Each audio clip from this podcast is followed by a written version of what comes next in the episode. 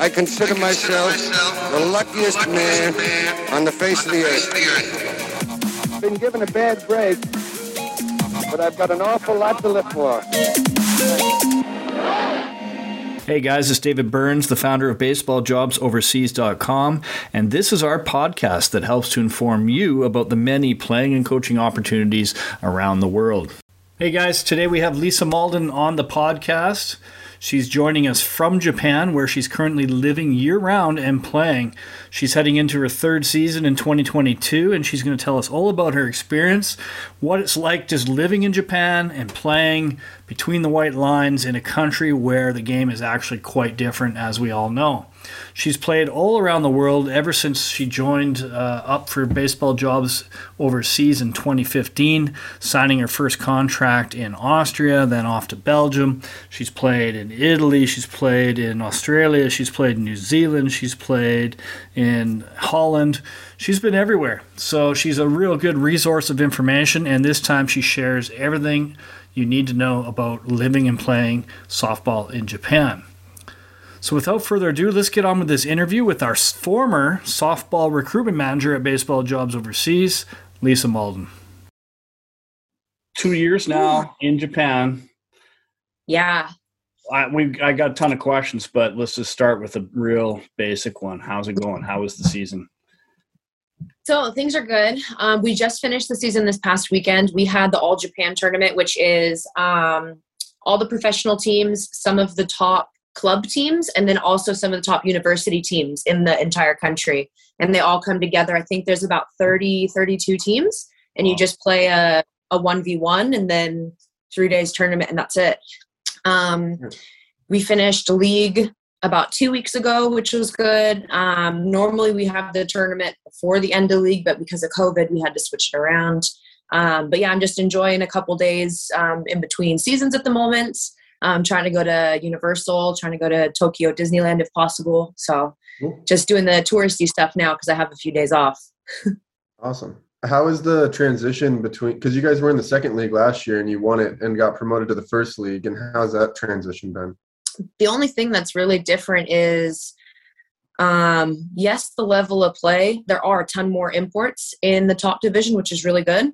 Um, there is a two import limit per team and mostly i don't know i think it's just be the mindset um, of the top league girls that's different. They're more free swingers mm. and they hit far whereas the other girls in the second division are more contact and just look to get on base. That's at least from a pitcher hitter perspective that i've talked about with some of the pitchers before. But otherwise the transition's been all right. Um, we get to play in really nice stadiums now which is good instead of just random ballparks and such um, I think that's one of the coolest things is getting to basically take a baseball stadium and build it into a softball stadium, and we play there for the weekend. So cool. Is, uh, so it's a is it considered a professional league, the top league? And, yes. And you draw fans. Yes. So this is, in my opinion, arguably the top in the world at the moment. So we just finished the 54th um, league or year within this league, um, whereas America hasn't even really had a professional league. Well, at the moment, they don't really have one. Um, The NPF folded, unfortunately. Um, those teams are moving over to one of the new leagues um, so at the moment, Japan is the most established league in the world, and they do draw a crowd. Um, everybody here knows Ueno-san, which is the pitcher for Japan. And if you don't, I mean, if you know who she is, and you don't even have to be a sports person here, she's just a celebrity. Um, and it's cool to have our sport recognized. Like some guy came to fix the gas in my apartment today and he didn't know anything about softball or what was around my apartment, but he knew who Ueno was. So it's really cool for our sport in that regard. I, I know like the Japanese are just really intense when it comes to baseball. I'm assuming softball is, is the exact same thing with like six hour practices and like pregame three plus hours. I don't know. Maybe you can tell us a little bit about that aspect, and then that'll lead to the next question, which is how you adjust. Yeah. So for the girls, um, we get a little bit of leeway as imports, but for myself, I like to just do everything that they're doing, it kind of builds that respect. And it also makes it not just the imports and minimal, it makes it a team, which I really appreciate. Um, we our general schedule throughout the week is we normally maybe if we're lucky have monday off and then tuesday wednesday thursday friday we're doing practices or scrimmage games depending on the time of the season or time of year um, and then on the weekends we have games for league or we have scrimmage games or non-league as you would call it i guess um, in the morning um, myself and the girls go to company um, I go twice a week. The girls go four times a week at least, and they go from eight in the morning until twelve ish, um, and then we start practice at 1.30 until six, seven, eight, depending on the time of year. Um, if we don't have enough light, like currently it's five, not even five yet, and it's getting dark out, so we get lucky. Um, we'd probably just have some weights or some conditioning in the dark.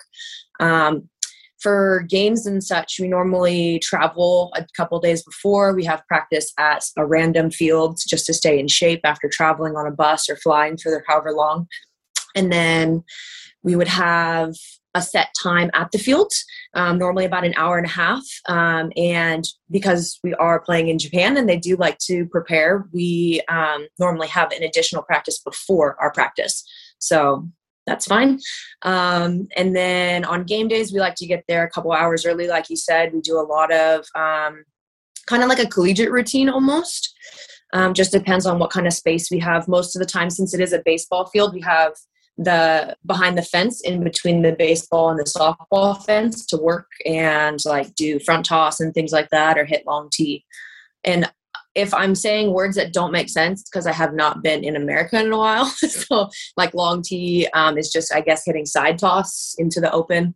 Um, showman, which is like front toss, yeah, we do that as well. Um, but yeah, the majority of the time we don't have break. Like even though we just finished um, league last weekend, the girls are still practicing like today and tomorrow. So they had a few days off to do some meetings to get ready for next season, but softball doesn't stop in this country, especially because we are changing to the JD League next year, which is going to be like a promotional first division. I think they changed um, sponsors type of a thing. And it's just going to be a lot more for the fans. Um, they're going to be doing a lot more inclusive stuff to try to get numbers up for ratings and things like that. And yeah i'm excited about that for next season. So awesome. hope that answered how many, how many, hours a day do you think you put in uh, or do you think the team puts in a day? Like between lifting weights conditioning batting practice uh, bullpens for pitcher or yeah for the pitchers with everything? Um I think it would depend on whether it's a work day or not. Because um, if you think about like a Saturday, if we have all day practice, we normally have Shugo, which is our meeting at nine o'clock, but we have to get to the field early to set up. Um, so normally it's about half hour beforehand we start um, lining the field, putting the bases out. And if we're away at a different field, we have to physically like make the field. So they'll get their tape mm. measures out and the base pegs and the bases. And wow. yeah, it's it's a bit of magic. I like it. Um, you could give these girls a dirt plot and they would go make a softball field in 20 minutes with a fence if they wanted it. It's it's incredible to watch them do that. and then um, yeah, we'll normally have lunch or so around 12 or 1 ish, depending on the time, half hour, an hour lunch, and then we'll be done around 3 to 5 to 6, depending on the day. Um, and it's kind of the mindset of working from a 9 to 5. So if we're going to work beforehand, we can go um, have our lunch, which is the hour or the 12 to uh, the 12 to 1 and then we just kind of work until we're done. So five six seven o'clock.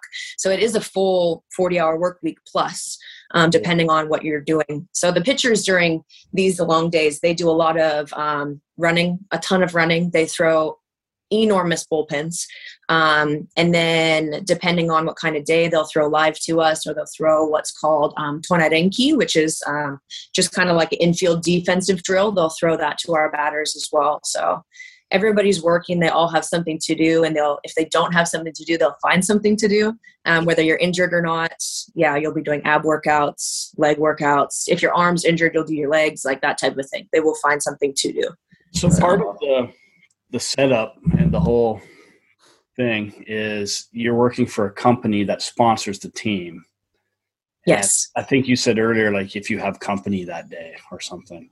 Um, yes. So that sounds to me like you got to go work for the sponsor in the morning and then you go to practice later. Eh, so my question is, how often do you work like at the company? What is the company? I got lots of questions. And does everybody do that, or just the imports, or or how does that work? So Ellen and I are the only import. So Ellen Roberts is the other import here. She plays for Australia, um, recent Olympian, good for her.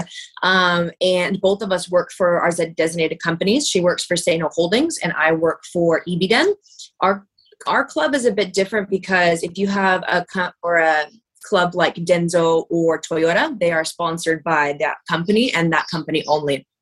For us as Minamo, I think we have 11 sponsor companies. So you have two or three girls that are with one company, two or three girls that are with another company. Personally, I'm with our center fielder, um, and we work at different areas in Ogaki as well. So it's a bit different. But for what I do at work personally is since I have a um, amateur sports visa, I have to do promotion of amateur sports. Um, so it's a bit difficult. Most of the time, I would be recording myself like I am now, and then I would do a script and write it in English and Japanese and so that they can read it and also listen to English. And I just talk about my life, playing softball, traveling the world, things like that. Um, otherwise, I'd help with English if I have the time, doing some translations and things. I normally only go to work twice a week, and with COVID, it's been real chaotic, to be honest. Um, so I haven't been in that often. I was in twice a week for sure over winter because um, I did stay here through the winter season as well. Um, but yeah, the girls normally go four days a week from eight in the morning until 12. I have to work with the train schedule because it's about a 30 minute bike, um, which I'm not going to do in the rain. I apologize, or in the snow. Um, so I go to the local train station to, for two stops and then that's it. so yeah. it gets off right at my work. But yeah, normally I get there around eight in the morning and then I'll leave just before 11. Um, I only told them that that was going to be the schedule that I wanted to do because I did come here to play softball. They gave me the option to work which is good. Um, of course, it's something different. I get a whole new perspective on life working in this company, which is what I wanted. Um, but then I did want to make sure that I have time to eat lunch and to breathe um, and things like that. So I do do a little bit of a less work schedule than the rest of the girls. And then you get you earn less. Then it's basically the trade off there. But so, but whatever work. Yeah. yeah. So, but you're set up pretty well then. Like obviously, the the apartment's taken care of. Um, and so you got to put in a little little work on the side. Um, but it seems mm-hmm. like it's hard to call that too much. Filming yourself that sounds like what we're yeah. doing right now. Like i don't know. Mm-hmm. i don't consider this work. Um, it work. How's your how's your japanese coming along uh, on the field it's all right to be fair but yeah. like if i go to company it's just good morning and then i'll crack a joke here and there that i can use from softball like at work and that's about it. Um, it's it's very difficult to be honest. Like the cool thing that ellen gets to do is within ellen's um, realm of work is she gets to go to work and she gets to study. So um, i'm really envious of that whereas i I'm the first foreigner within Ibiden to be working there, so they really don't know what to do with me, which is why I kind of do what I want. And Ellen gets to go and study every day, which is really good. And she has the local people around her that can um, help her with her studies and her teammates as well. Because there's and now two other girls that work in the same um, what is that floor as her department. English is really hard these days as well. I apologize. Um, but yeah, the Japanese is coming along. I can say hello, good morning, my name is this type of a thing. Um, if you think about baseball terminology in general, if you were to go up to like a normal random person and talk baseball to them, they would not understand a lick of what you're saying. And it's the exact same here. Like I can go up and talk to the girls in my little Japanese English or whatever combination thing we use and they can understand me. But our translators that we have, if they don't know softball or baseball, it's like a three-way conversation mm-hmm. where i'm talking to the translator in trying to get their japanese while they're trying to talk to me about me getting the softball japanese. It's um, this is a pocket talk. So they have technology for anything. It's basically a walkie talkie so you hold down the one button and you say my name is lisa and it'll spit out watashi wa lisa this in japanese. And yeah the cool thing is you can use this at like company um, but again softball is a third language it doesn't understand softball mm-hmm. um, so it'll ask you like is this a good time for a hit and run and then on the translator it's like you just got hit by a car so it doesn't work very well that comes in pretty handy that you're at the like i was in japan for one week and it was like I was overwhelmed. Yeah. And I'm pretty Yeah. well traveled, I like to think, and I can, you know. And I just remember I, I forgot a charger like an idiot uh, for my computer, and I go to the local whatever media place, and I am just lost. Like getting there was a freaking task, and then get in there and it's just bright and there's freaking stuff going on everywhere and people everywhere and nobody speaks English. I'm like, excuse me, do you speak English? No, N- nobody. No. Finally, they found somebody to help me, but I had to be persistent because they just shy away. hmm Yeah, so I can only imagine what you're going through with that. Like, Yeah. it must be a chore day to day. it yeah it's a bit wild and the the toughest part with covid is we're not allowed to have translators from outside areas so we had planned to work with translators from the tokyo area they were going to come work with us but because of covid they're not allowed to travel and within their company they're not allowed to travel and same for myself like i'm not allowed to go outside of the prefecture at the moment and if i do i have to stay home Mhm. so it's been a bit difficult just in general during this time. But yeah, with the language, it is a bit wild. And the unfortunate part is the people probably understood what you were saying, but they're very shy as a culture and they're very afraid to make mistakes, which can come off as shy and reserve. And for me, it's difficult because they know what they're talking about. They study Japanese and, or of course, they study Japanese. They study English from a very young age, kind of like our middle school. But the way that their system works um, is they study, study, study, but they don't practice speaking. So they have all the words and they know what to say, and they're very grammatically correct, like sentence structure wise, but they just don't have that confidence to speak because they're afraid to fail and that's ingrained within their culture unfortunately. So that's something that i've experienced here a lot is just trying to break that barrier with my teammates. Like we're going to figure out how to communicate whether it's in english or japanese or parts of both or whatever it is. But if we don't have a translator on game day and i need to figure this out i need to be able to somehow communicate.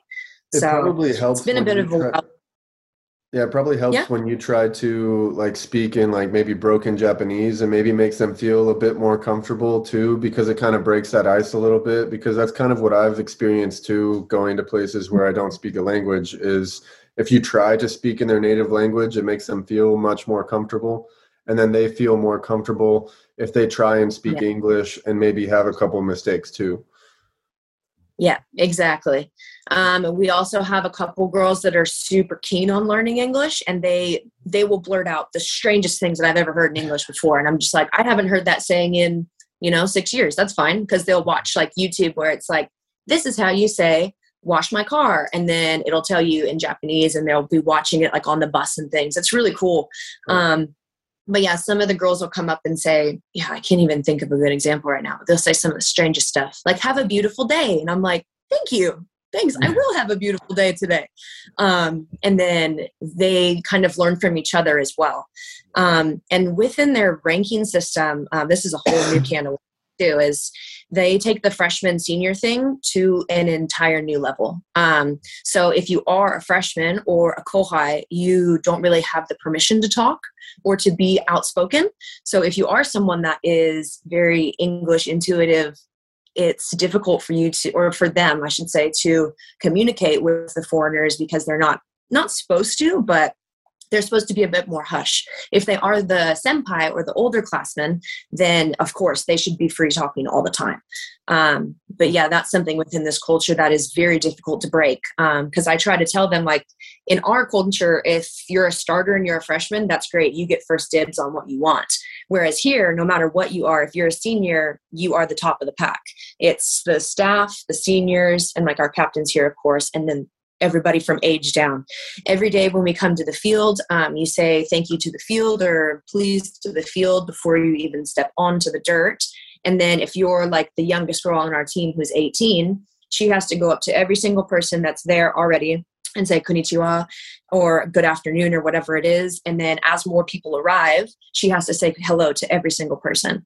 Um, if you're like um, a senior, you only have to say hi to people who are the same or above you. So the GM, um, the coach, the staff, and things like that.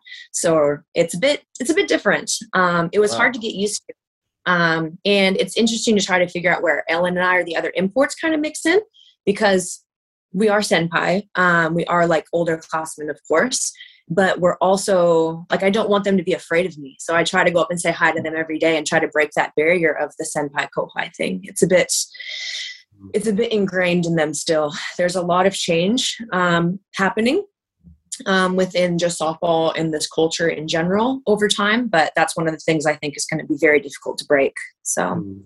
yeah. That segued right into what I was actually going to ask you, um, yes. which is basically like the, the differences in the game um, between what you're used to in the U.S.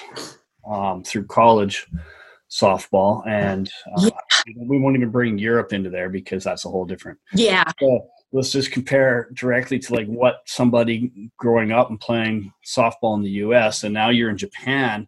There's going to be cultural differences, so like little things, little routines, little, uh, oh, and then of God, course yeah. just the whole style of play is going to going to differ. So yeah, I'm curious to hear a little more about any of that, whether it's the cultural subtleties, like things within the team and, and the rankings, like you were just talking about, yeah, or just like the style of play or, or whatever. Anything you got to add? I think the the best part about Japan is they do have a segue system into college for their athletes. So you can go from high school, you have a choice whether you want to attend college and do the four year program and play softball for four years, or you can go straight to professional if you want. If you're good enough, you can try out for teams. Um, throughout the season, we have people that come and try out randomly. Like coach will be like, "Hey, we've got two freshmen or two um, high schoolers coming tomorrow." It's like, okay, so. Um, that's pretty nice to actually have because in other places in the world they don't have softball that's competitive in college. So it's kind of like why do you play softball? And in my experience in europe they do it because they love the sport they enjoy playing with their friends or they want to represent their national team. Where here it's like i can go do all that in in college as well. Um, they do have to pay for all their stuff from what i've been told and on the collegiate teams here, there's literally 50 people on a roster 50, five zero. And that's something that I just am mind blown every time that I see a college team rock up. There's it's literally a bus and they just file out and file out and it never stops. Um, at the tournament this past weekend, like half were playing and then half were like subs, and the other half were like literally cheerleaders on the side. It was really cool to see. It's something I've never seen before. Mm-hmm. Um, but yeah, other things about softball here. If you think about the build that us Americans have, we're just a bigger breed of people. Um, and if you think about the smaller girls that are playing softball in America, their style is very similar to the Japanese style. And from what I've experienced here, they have taken the sport and they have made it into their own in the sense of they're not trying to go off of the American style as much as everybody else in the world does. Um, like Europe, most of the time you can use the same terminology because it's very linear. Whereas here, they've created an entire new word bank, an entire new way to play this game. And they've taken their strengths um, from their body size and the way that they are strong, like with their core and with their arms, and they've made that into their style of play.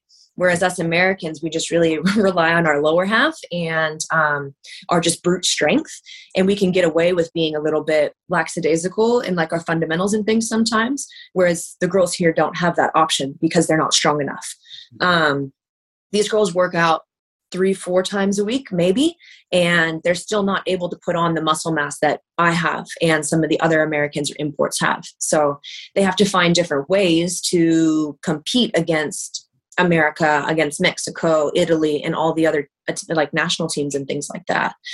Yeah, um, I'm, I'm assuming from a, a, import standpoint, like if they're looking at bringing an import, they probably don't have like they're looking someone to come in as a pitcher and just fire like a fireballer because again, coming yeah. to the size thing, they don't have someone that maybe can throw give me a what what is like the equivalent of 95 or 100 in softball it's about um, 70, I'd say, 70 plus. So Monica Abbott throws around 70 right now, and she's 30 something.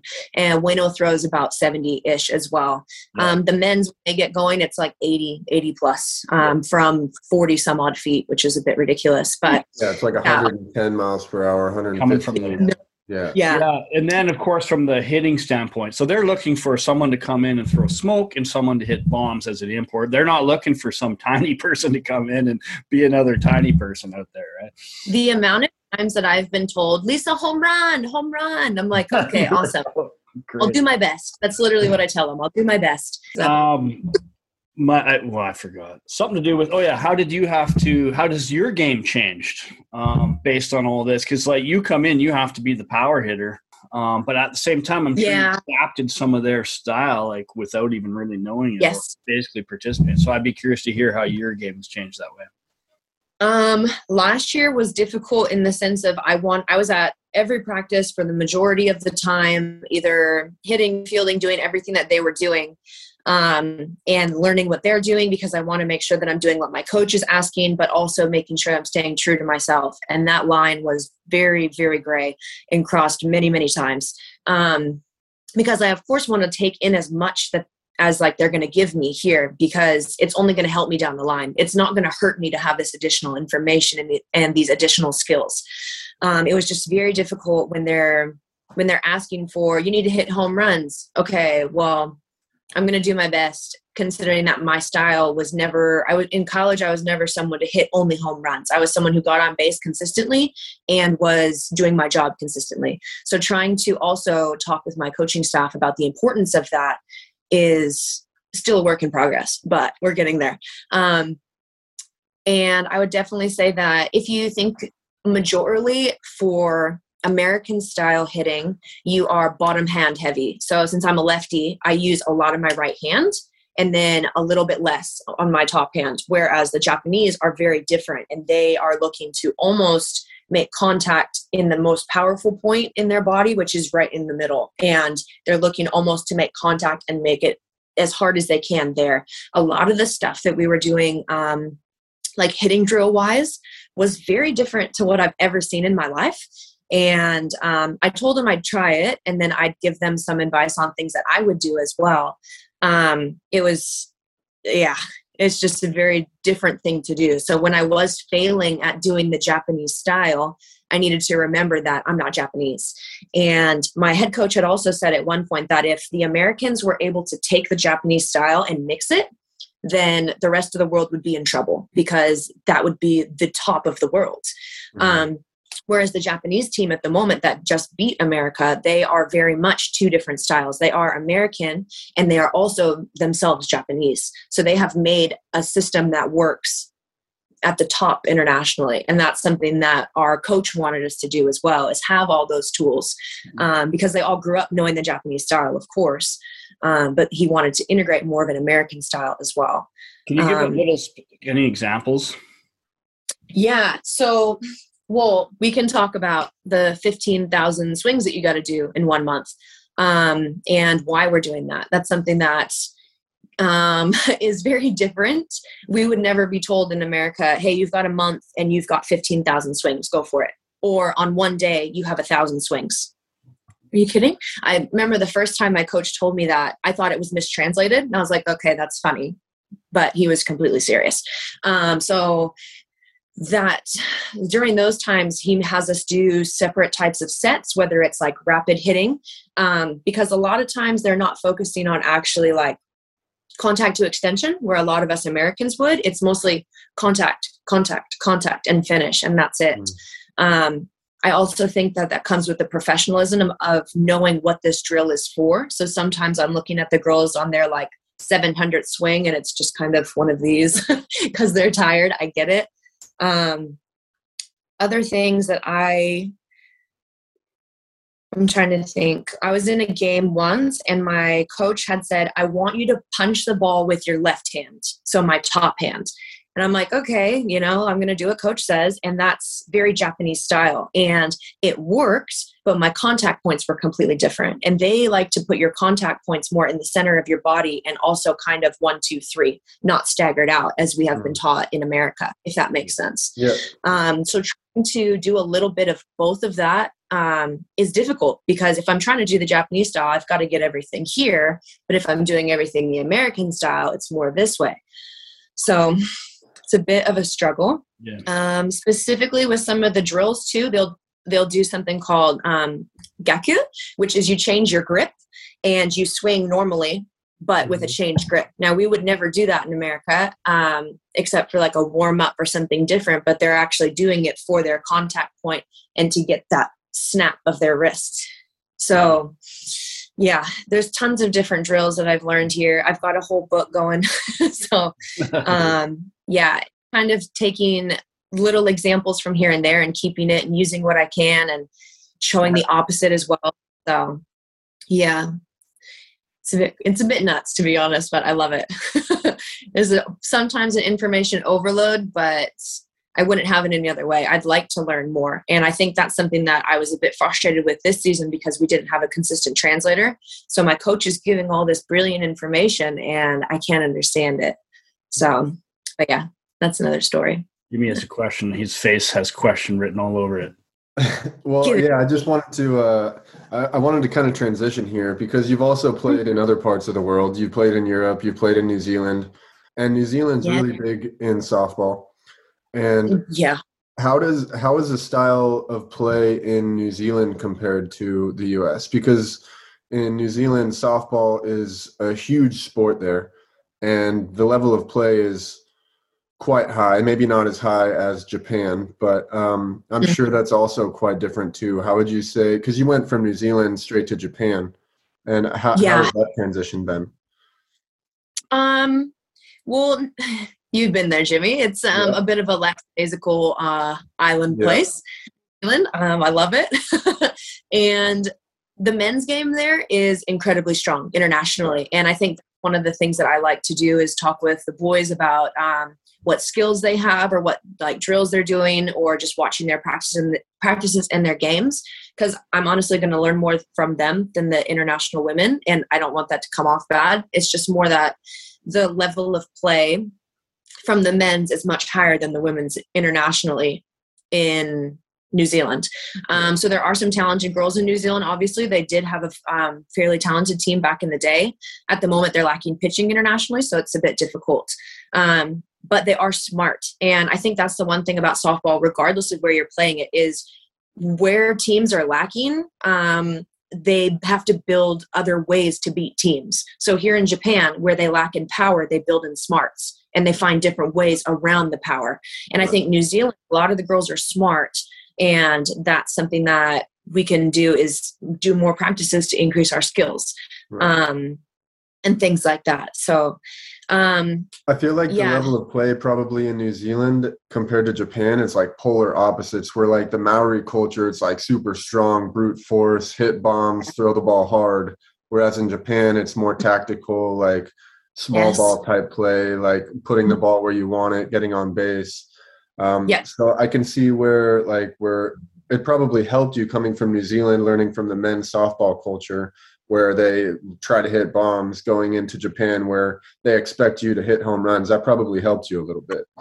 It did actually. Um, I used to watch a lot of the men's stuff, um, whether it was online or in person, and just try to figure out how they were playing this game at such a high level without doing what we did in America in the sense of we played club, we went to university, we did all this stuff. Like, how are these people being successful without the information that I was given or that we're offered in America? And you're exactly right with that. Um, and we are polar opposites in the sense of if you were able to watch the Olympics, um, Japan won a few games um, because of their style of play. And the other teams couldn't they one couldn't defend it and two they weren't able to do it offensively. And one of that is a hit and run. A hit and run in definition wise is hit the ball on the ground as hard as you can to the right side of the field the majority of the time um, to try to advance a runner and do things like that. Here in japan if you have a runner on third and you get a hit and run sign it is put the ball hit it on the plate or in front of the plate where you would put a bunt down normally and make the ball bounce mm. so that the runner is able to score. And I remember trying to explain this to one of my pitchers before that was an import. She's like, why do they keep saying and run? And what is going on? Because it is a hit and run, but it's not an American style hit and run. Um, so just being able to adapt in that way is something that some of the teams tried to do in the Olympics. Like I remember Mexico, they had tried to do a hit and run like this um, during the Olympics. They just changed their strategy and were like, "Let's we're going to try it." And I can't remember if it worked out or not, but I know Japan they had won to Mexico in the eighth inning or the ninth on an and run, Japanese style, and then they had also done this against the states. Um, so that's just something that we would know playing in this league. Um, I'm trying to think of what else, but yeah, I lost my train of thought. I apologize. No, Um, yeah. so most of the time when we do the the tonai renkyu, which was sometimes the pitchers would throw, is that's what we're working on specifically is the small ball game, and I think that's what the Japanese are specifically good at. Yes, they can hit the long ball as well, but they are very very good at moving runners in the sense of bunts, pushes, slaps, basta. Um, and run. There's so many things that we practice and we can do to advance a runner or to find a way on base besides just hitting. And it really has opened my mind. I hope I can put some of that not only into my style, but also into when I'm a coach in the future. So other people's style. Yeah. Uh, staying on Japan just for a second longer here. Um, I, I'm sure any girls that are listening to this are thinking, "I want to go there. I want to try it." So how do you get into Japan? I know it's not easy. Um, No. so what What do you think is the easiest route into Japan? Um, you need to know somebody and they need to know you pretty well. Um, so I I even say that I got lucky in the sense of um, I was playing with a Japanese girl in um, New Zealand and she was doing recruiting for Minimal. And she had asked me one day, Lise, would you play in Japan? I'm like, me? Go to Japan? Because they normally have a certain person or like profile and resume that they recruit for. Um, whether it's NPF um, in America or like top of SEC, Pac-12, those types of things, and that's that's difficult to do. Um, so, and most of the time, like 99% of the time, you need to use an agent um, because if you just email these teams, they're not going to understand what you're saying. It's going to be very difficult for them to communicate. It's not that they don't want to; it's just that if you can find someone to help you put it into Japanese, it's going to be a lot quicker of a process.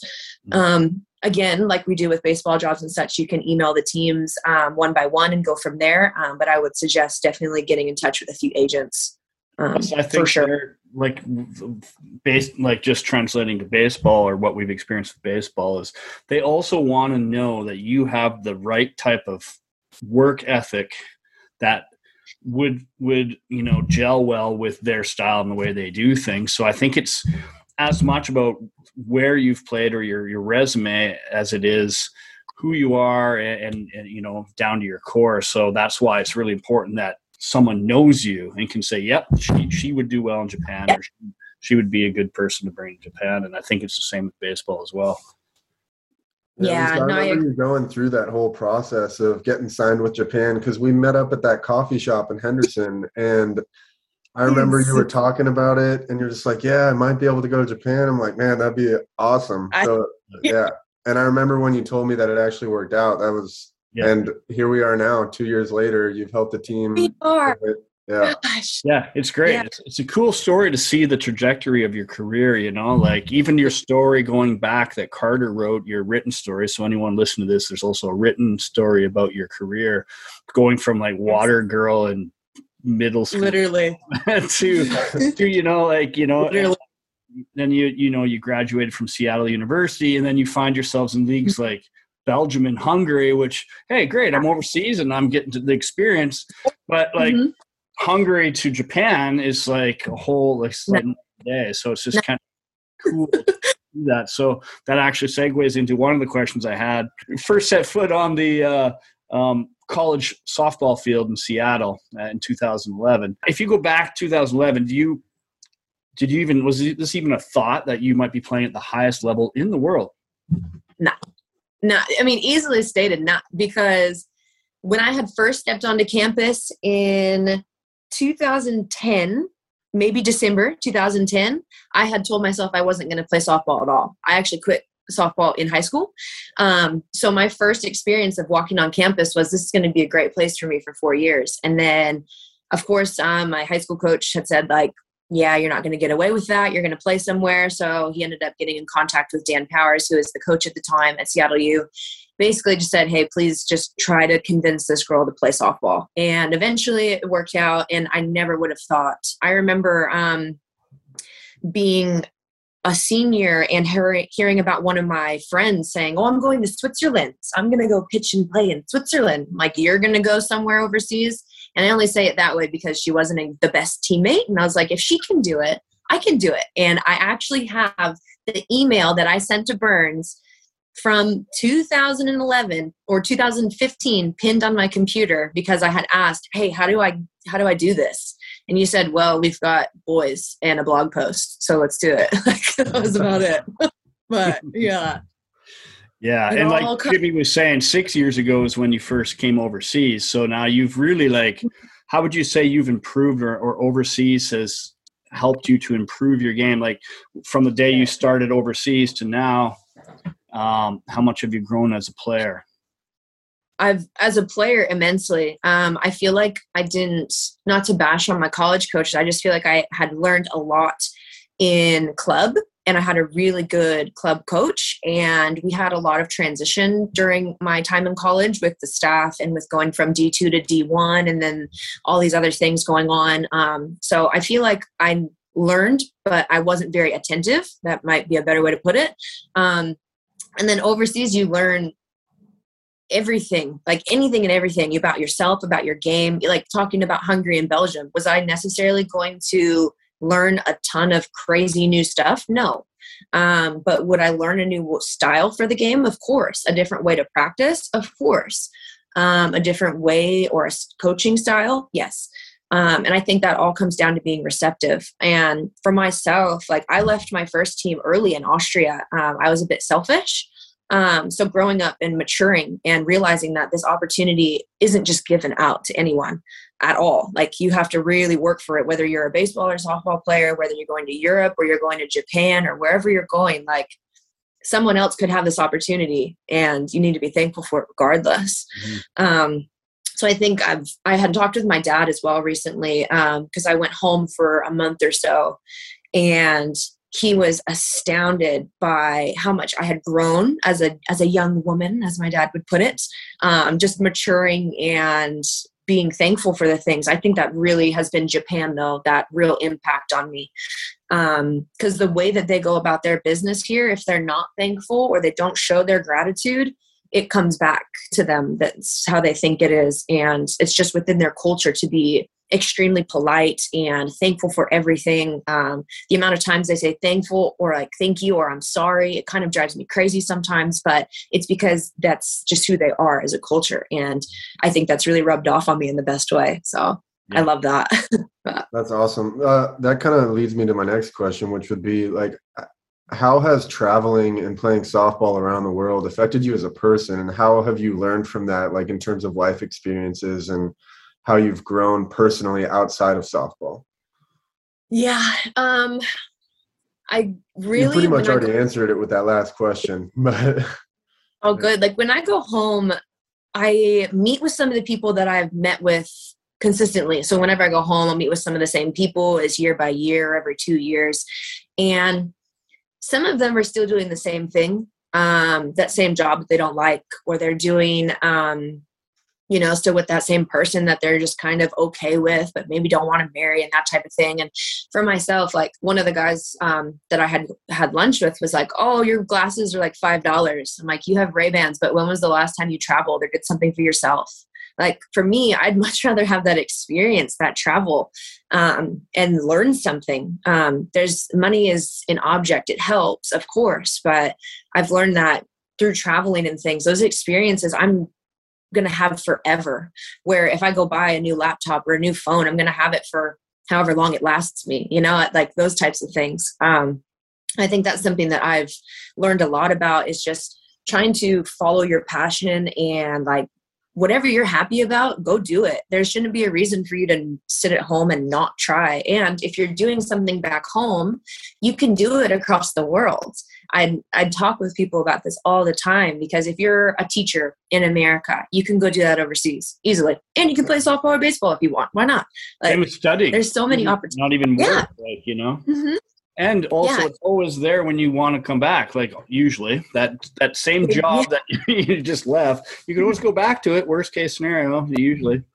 So yes, and like for myself, I feel like I put so much into my career and to traveling and things like that now because when I do settle down and have a family, it's going to be very difficult to pay for the the kids to come and for the husband and you know for the house sitter and things like that. Like I don't want to do that, and I'm not going to be able to play softball at this level forever. This is a once in a lifetime opportunity, so there's no reason to put that off at the moment, at least not for me. So, and I am thankful that I do have that time and that room to actually like put the other things in life aside for a bit and focus on my career this way. It's really a blessing. So I'm well, I'm just happy. When I've been overseas, I've transitioned more into being a yes person. And it's bit me in the ass a few times, but at the same time, I get more out of it than I do saying no consistently, trying new things, going to new places, um, talking with different people, taking new opportunities.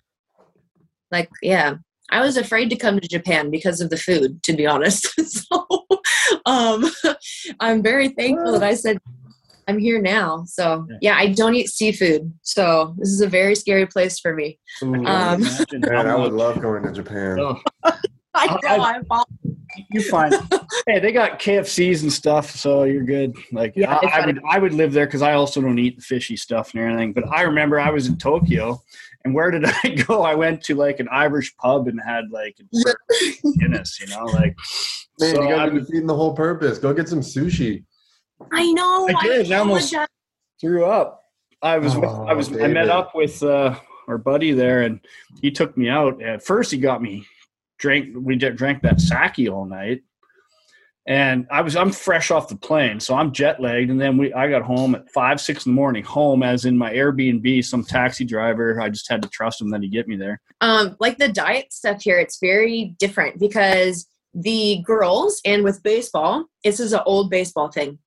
Whatever you're given, you eat it all, regardless. And if you're an older yeah. classman and you don't like something, you eat it or you give it to the underclassmen. Mm. So if the coach doesn't finish all their food or the staff or the or the foreigners for God's sakes, the girls have to finish all of our food as well. And you can't leave anything on your plate.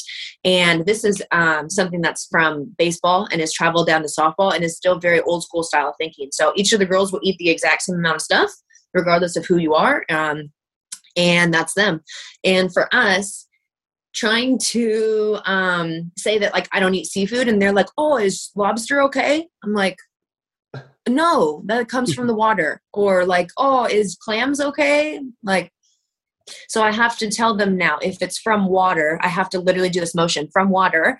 I don't want it. So that's one of those like just adjustment things, I guess. But it is very different. I want to do a couple of fun things. All right, uh, do's and don'ts in Japan. We'll see how this goes. First one is food do's and don'ts is there anything you should eat or when you go to japan or should try and is there something you definitely shouldn't do which is like not finish your meal for example all right so the do's is you need to try everything um, unfortunately that's just how it works there's a thing called natto here it's um, fermented soybeans you need to try it it's a challenge. The first day I was here, um, we had team dinner and things like that. And um, Sarah, one of the other imports, was like, you know, my first year I had to do this. So here you go.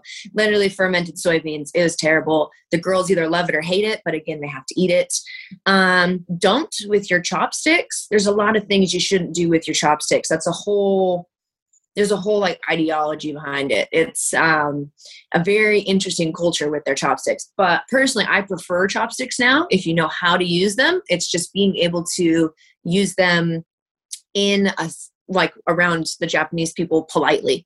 Um, it's kind of like where we have table manners as well with certain things with our forks and knives, and they have it as well. Um, but for the foreigners, they kind of accept a little bit less with the chopsticks. So um, I would say don't mess up your chopsticks your chopstick manners. Is that how you would say that? Do's and don'ts with travel. Uh, do use Shinkansen. It is expensive, but do use it because the speedy train here is Shinkansen. It gets you there in lightning speed. That's one of the things that the Japanese are super proud proud of. Um, and also, when you're traveling places, look up things that are local from that area. So, like ramen, if you want to eat ramen, it's all different across the country. Every single prefecture, most general like huge cities, they're all different. Um, like Kobe is famous for beef, which is good. Mm-hmm. Um, Kyushu area is famous for ramen. So there's a lot of things that you should do when you're traveling. Um, and I would say food. Don'ts when you're traveling. Don't talk on the train. Mm-hmm. Don't eat on the train. Don't do anything foreign on the train. Um, so basically, sit there, read a book. Just be very good with your train manners, I guess, as well. And a lot of the don'ts might be manner related because that's very Japanese. Um, and yeah, not much else with the don'ts on the travel. Just, unlike, just be very courteous. I would say. Unlike the European trains where you're eating and drinking, and you could have your own little party right there, and they're not exactly crazy. Yeah, they have their own Oktoberfest. They got music blaring. They got a bunch of beers. Yeah. It's crazy. Oh yeah, yeah. We can go on about that. Um, do's and don'ts. Yeah. Um, all right, let's let's try this. Do's and don'ts with like customs or manners.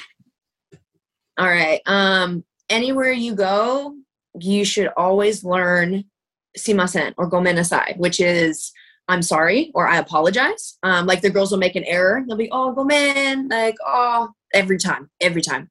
It never fails.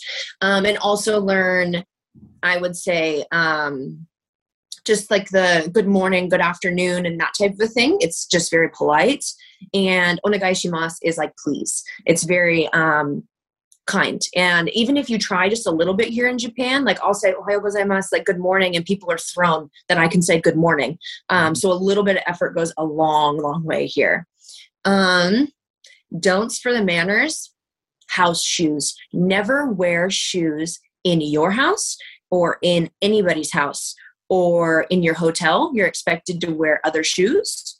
Um, you can't just wear the shoes that you were at the like using at the field. You have to bring a separate set of shoes for dinners and meetings and things like that.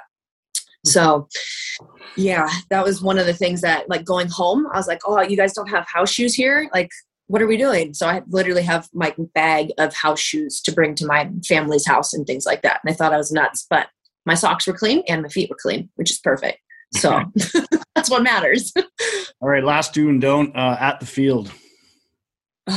do do extra no matter what um, whether it's like cleaning the field whether it's extra reps um, whether it's talking things like that always do extra things that you don't do at the field is stand around never never ever just stand there even as a foreigner people be like lisa are you all right i'm like yeah i just taking a like a break a little breather it's been eight hours, but um, I'm trying to think what else we don't do at practice. There are a lot of things that we do and don't do, but yeah, standing around is definitely one of them that really gets people going. Um, yeah. Ah, also, do not kick the balls. In America, we corral the balls with our feet sometimes because lazy, and you're not allowed to use your feet at all um, with anything here. Basically, it's very frowned upon and it's um, rude actually. So like one of the first times I was just playing like hacky sack with a ball because I was bored doing whatever, and the ball went to one of the other girls and she kicked it back to me and she got yelled at immediately and said, "You're not."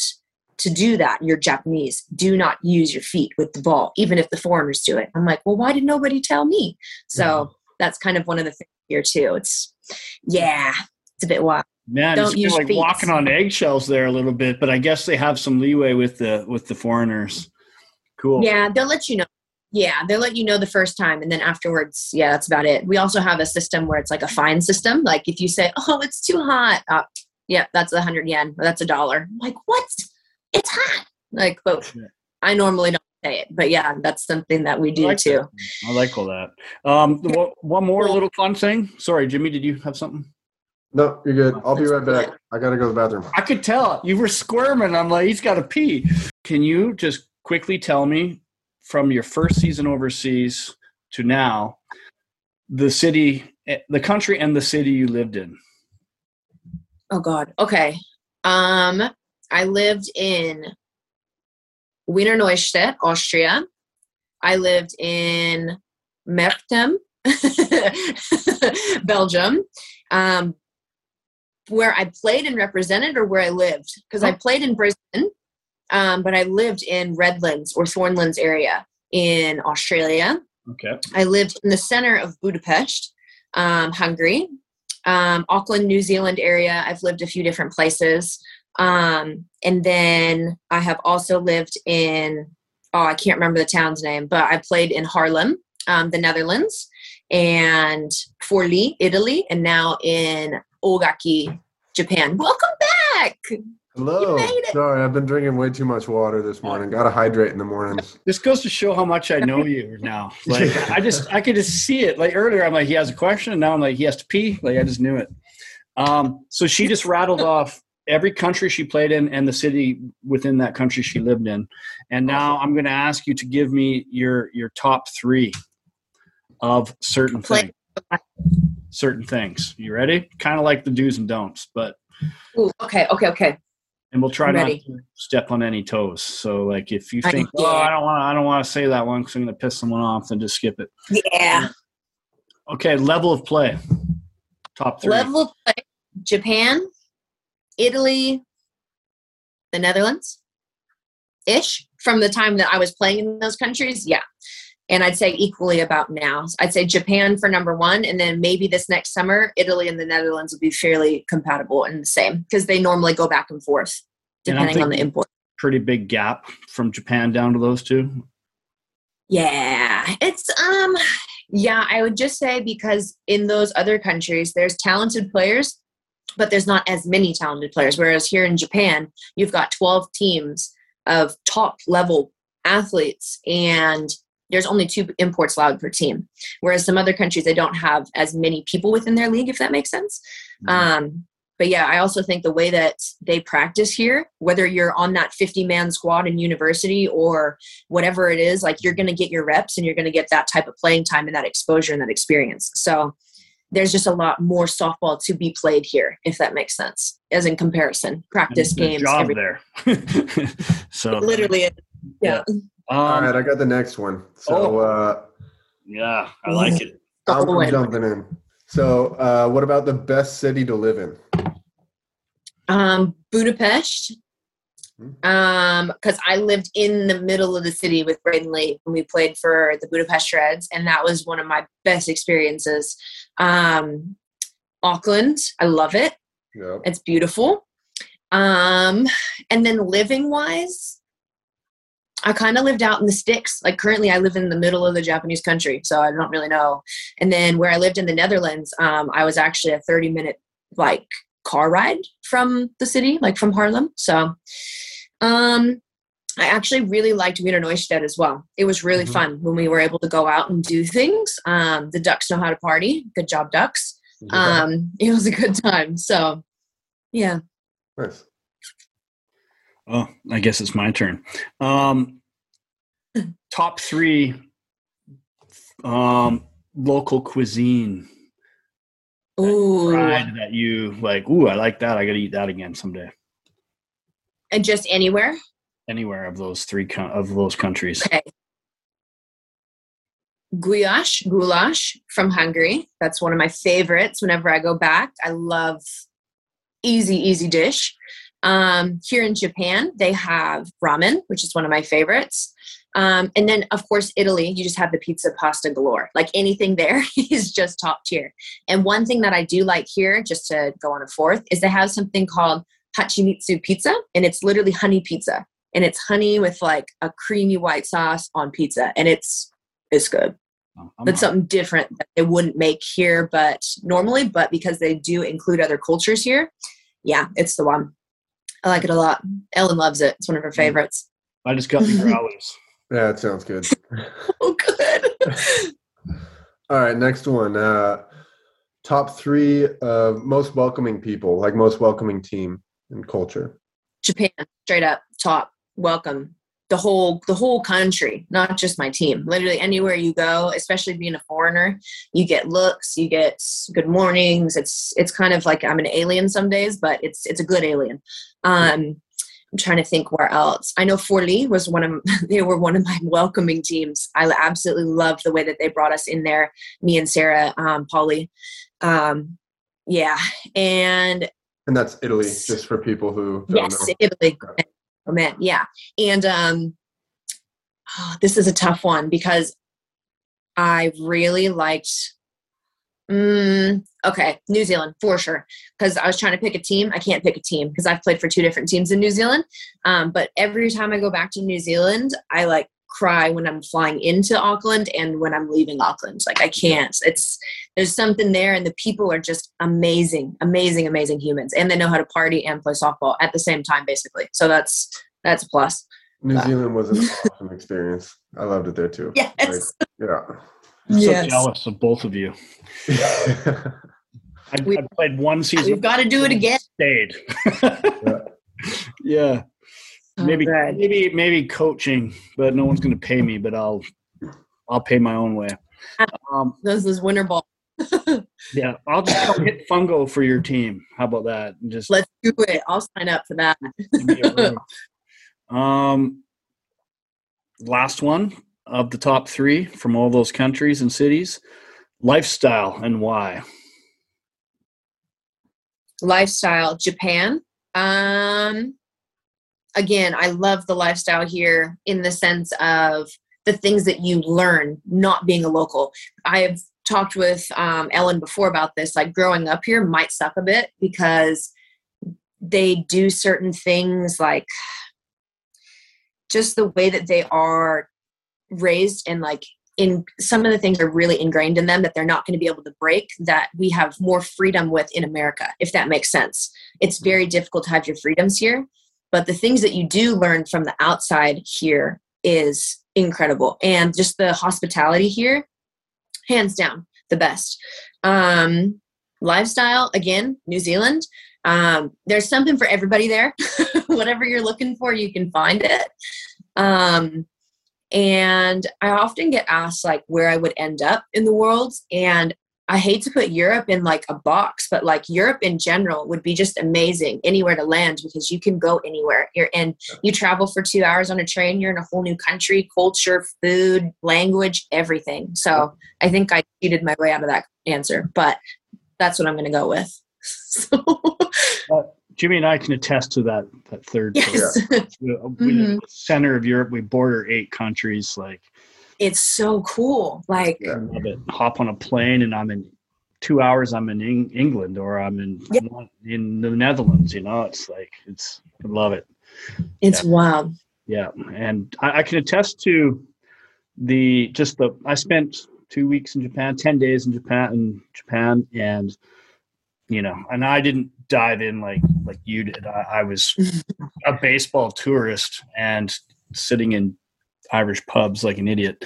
Um, but I have to say, like, I felt like I was in Canada in a way um, because I'm so used to Europe and these old buildings and everything, and everything again was modern looking, looks Yeah. like back home, but everybody is Japanese, and just Yes. everybody just so friendly. Like I felt like people are you know polite and everything, and I just felt like I was in Canada. So it really felt like a, like I was at home a little bit until I had a question for somebody, and then I was until you had to speak when they had to respond.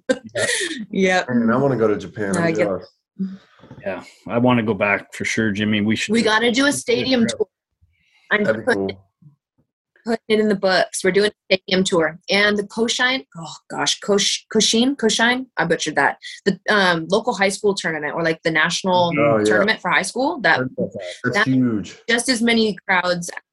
Yeah. This is a good opportunity to give uh, our our partners their Japan Ball, a shout out because they actually Yeah. do they do baseball tours that go to Japan.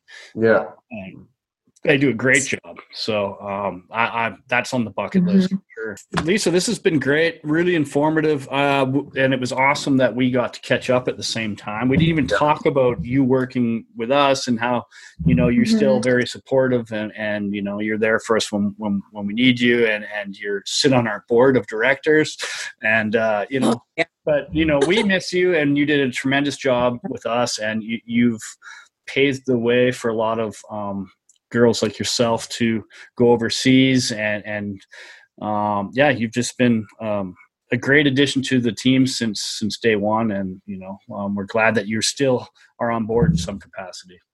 Yeah. Oh, thank you. Yeah, I definitely wouldn't be where I am today without baseball jobs in the first place, IBC, and then just the support of you guys in the community as well, and the opportunities to work for baseball jobs. And again, like I do want to help grow the sport and I do want to help get other people this opportunity and like baseball and softball wise. And yeah, baseball jobs is just really doing that for a lot of people. So thank you for giving us the opportunity as players to live this dream. Because again, like you can't you can't take that for granted. So a lot of us are very happy to be overseas and just be extending our career and traveling and doing things like that. So it's yeah. all because of baseball jobs. Appreciate yeah. it. And and with that being said, thanks for recommending Sarah to us, who's doing also a great job. And you knew she would, you said she would, and that's exactly what she's doing. So, anyone that's listening to this that wants to play overseas, of course, they can reach out to you, but they could also contact mm-hmm. Sarah at s.edwards at softballjobsoverseas.com. I screwed that up on the last one. That's why I had to say it that way. Happens. yeah, she's a nice lady. I like what she's doing. And then yeah, we've played together in the past. We've lived together. We've done the whole thing. So and yeah, she's very helpful. She's very good for mm-hmm. what softball needs right now. So she's you know doesn't isn't yeah. quite as experienced in playing around the world as you are, but she's not too far behind. She's she's been doing it for a while now. So um, um so there's just more and more girls like yeah. that are going overseas and then like they don't come home, you know. So yeah. Well, but speaking of that, when's the last yeah, time you were home, okay. or how how long how much have you been home in the last two years since you've been in Japan? God, so well since I've been in Japan, I've only been out of the country for since I got here when COVID started. I've been gone for maybe six weeks. Mm-hmm. Mm. Wow. So March 2020. That's crazy. Yeah, I don't know. Yeah. That's crazy. Also that your Japan experience has been only COVID. So imagine like yeah. if there's ever a post-COVID era and you're still there, that'd be pretty cool. It'd be lovely. We can travel and things. The other imports and I were talking about that because like it gets pretty lonely and tiresome here, to be honest, because of the schedule, and you're not allowed to just like take a day trip. At this moment, you're not allowed to do much anything except practice. And be with your team and things like that, which is good. Um, but again, we do need a bit of a break, not just myself, but the team. Just need a day to breathe. And some days we don't have that. Well, this has been awesome. Thanks. Really informative. Uh, awesome to hear your story. I've been wanting personally just to catch up with you and hear your stories. So, yep. yes, anytime. But it was cool. Um, Jimmy, get better.